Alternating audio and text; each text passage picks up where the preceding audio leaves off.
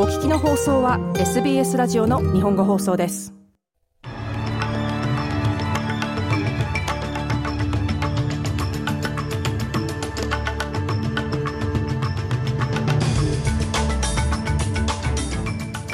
ビクトリアの地方部でのグループ同士の衝突で男性1人が撃たれて重体で入院しています。オプタスの大規模不通事件を受けて政府はトリプルゼロの緊急電話の安定性を調査する方針です。そして COVID-19 の最新のワクチンがオーストラリアでの使用を認可されましたこの時間にお伝えする主なニュースです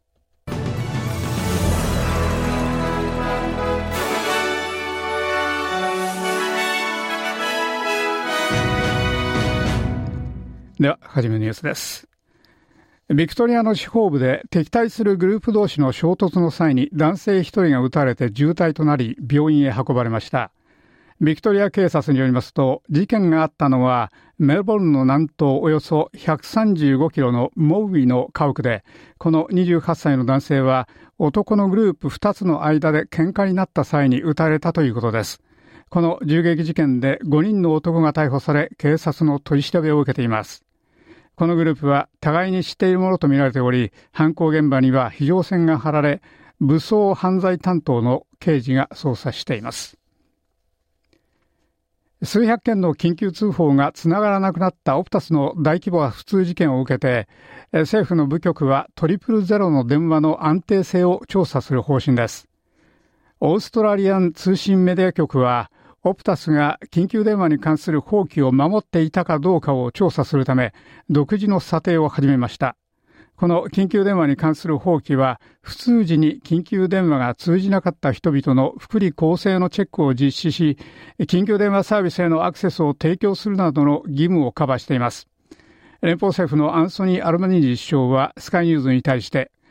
政府も国の緊急電話のフレームワークを分析する可能性のあるこの普通事件のレビューを設立すると述べました。We'll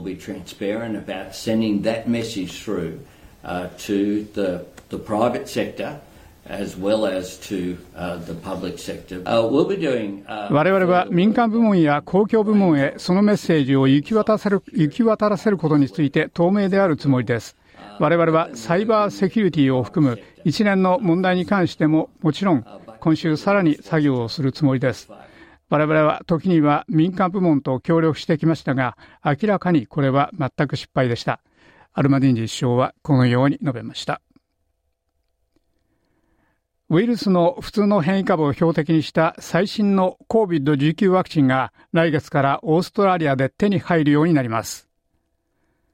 連邦政府のマーク・バトラー保健相は政府は単一変異株のワクチンを認可したがそれは免疫化に関するオーストラリアン技術諮問グループアタギのアドバイスでオミクロン株を標的にしていると述べましたバトラー保健相はこの新しい XBB1.5 ワクチンは現在コミュニティ内に広まっているその変異株からの保護をや改善することが分かったと述べましたしかし連邦保健衛生当局によりますとすでに2023年のワクチン接種を受けている人々はもう一度注射してもらう必要はなく、引き続き重症化からは十分に守られているということです。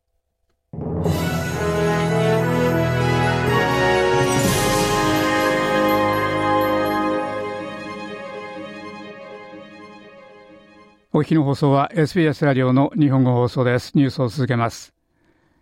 今度のブラックフライデーとサイバーマンデーのセールでオーストラリア人が60億ドル余りを使おうとする中、オーストラリアの消費者保護機関は引き続き買い物客にオンラインの詐欺、スカムに対する警戒を怠らないよう訴えました。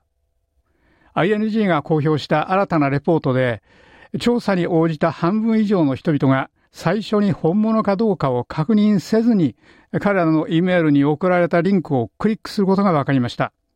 しかし ACCC によりますと本物の小売業者のロゴやレイアウトを真似た偽のウェブサイトが急増しているということです ING のデイリーバンキングの責任者マシュー・ボーエン氏は買い物客はセールの前に大変注意深くなるべきだと述べました Be precautious, you know, make sure that you're checking the legitimacy of websites that you're purchasing from. If a deal seems too good to be true, 事前に注意することです。あなたが買い物しているウェブサイトが本物かどうかを確実にチェックしてください。うますぎる話の場合は絶対にその業者に電話するか、その取引が本物であることを検証するために彼らのウェブサイトをチェックしてください。そしてもちろん何らかのスカムだと感じた場合や、スカムに引っかかったと感じた場合は、いつでもできるだけ早くその業者や銀行と連絡を取って確実にそれらを届け出るようにしてください。ILG のマシュー・ボーエン氏はこのように述べました。南オーストラリア州の警察長官の息子を車で跳ねて死亡させた容疑に問われている男が保釈されました。この容疑者は、リレン・ランドハは18歳で、母親と共に住み、パスポートを放棄し、車の運転をしないよう義務付けられ、1万5000ドルの保釈金を差し出しました。彼は運転免許を取り消されました。この事件はアデレドン南東およそ90キロのグールワで金曜日の夜に起きたもので、ランドハワ容疑者はチャーリー・スティーブンスさんの死亡に関する4件の罪で3月にアデレードの下位裁判所に出頭する予定です。アメリカの国防長官が突然ウクライナのキーウを訪れ、ウクライナへの新たな大量の軍事援助を発表しました。アメリカのロイド・オースティン国防長官は、国防総省はアメリカの既存の備蓄の中からさらに1億ドルの兵器をウクライナへ送るが、それには大砲や防空システム用の弾薬、別の高機動ロケット砲システムなどが含まれると述べました。オースティン国防長官は記者団に対し、イスラエルとハマスの紛争で生じた新たな世界的なリスクによって、アメリカと世界のリゾーシズが伸びきっている時でさえ、金や兵器のウクライナへの流れは続くだろうと述べました。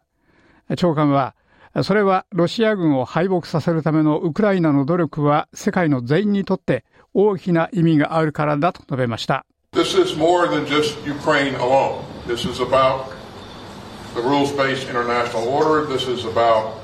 これはただウクライナだけの問題ではありません。これはルールに基づく国際的な秩序の問題です。これは独裁者が勝手に平和な隣国を征服できないことを保証するということです。オースティン国防長官はこのように述べました。アイスランドの市民保護当局によりますと、火山付近の危険地帯から避難した住民が帰宅を許されるまで数ヶ月かかる恐れがあるということです。しかし、明動しているレキャンズ半島にある火山が噴火するかもしれないという報道の後、少数の住民は不可欠の所持品を回収するために帰宅することを許されました。民間防衛局のビーア・レイニソン長官は、噴火した場合に溶岩の通り道になる恐れがある極めて重要な発電所を守るためのバリアーの建設作業が行われていると述べました。レイニソン長官は、気象予報官はそのような噴火が数週間後ではなく、数日以内に起きる恐れがあると思っていると述べました。Nobody's going to have a normal Christmas in Grindavik. So we are expecting that people will, would like to take more of their belongings. グリンダビックには通常のクリスマスはないでしょう。人々は彼らの持ち物をもっと多く持ち出したいと思っていると我々は予想しています。我々は自分の家を完全に開けたい人々をもとに計画を立てています。その段階が近づいている恐れがあります。レイニソン長官はこのように述べました。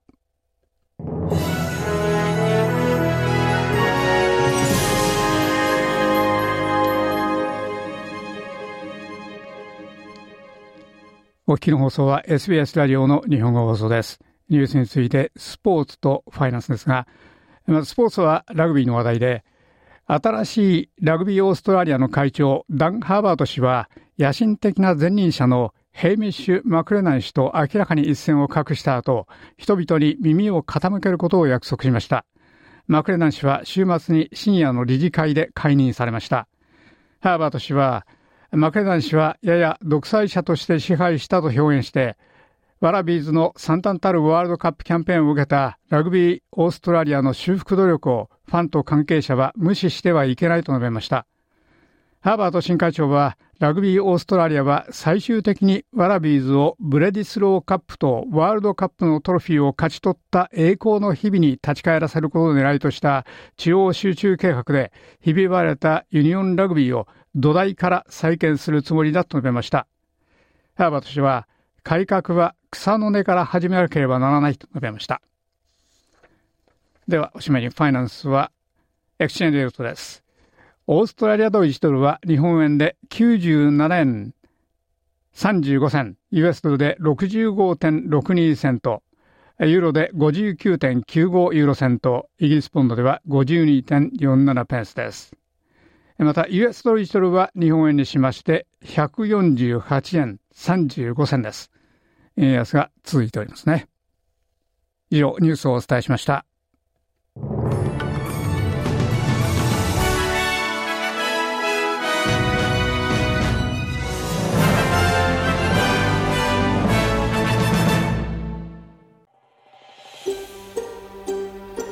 もっとストーリーをお聞きになりたい方は iTunes や Google ポッドキャスト Spotify などでお楽しみいただけます。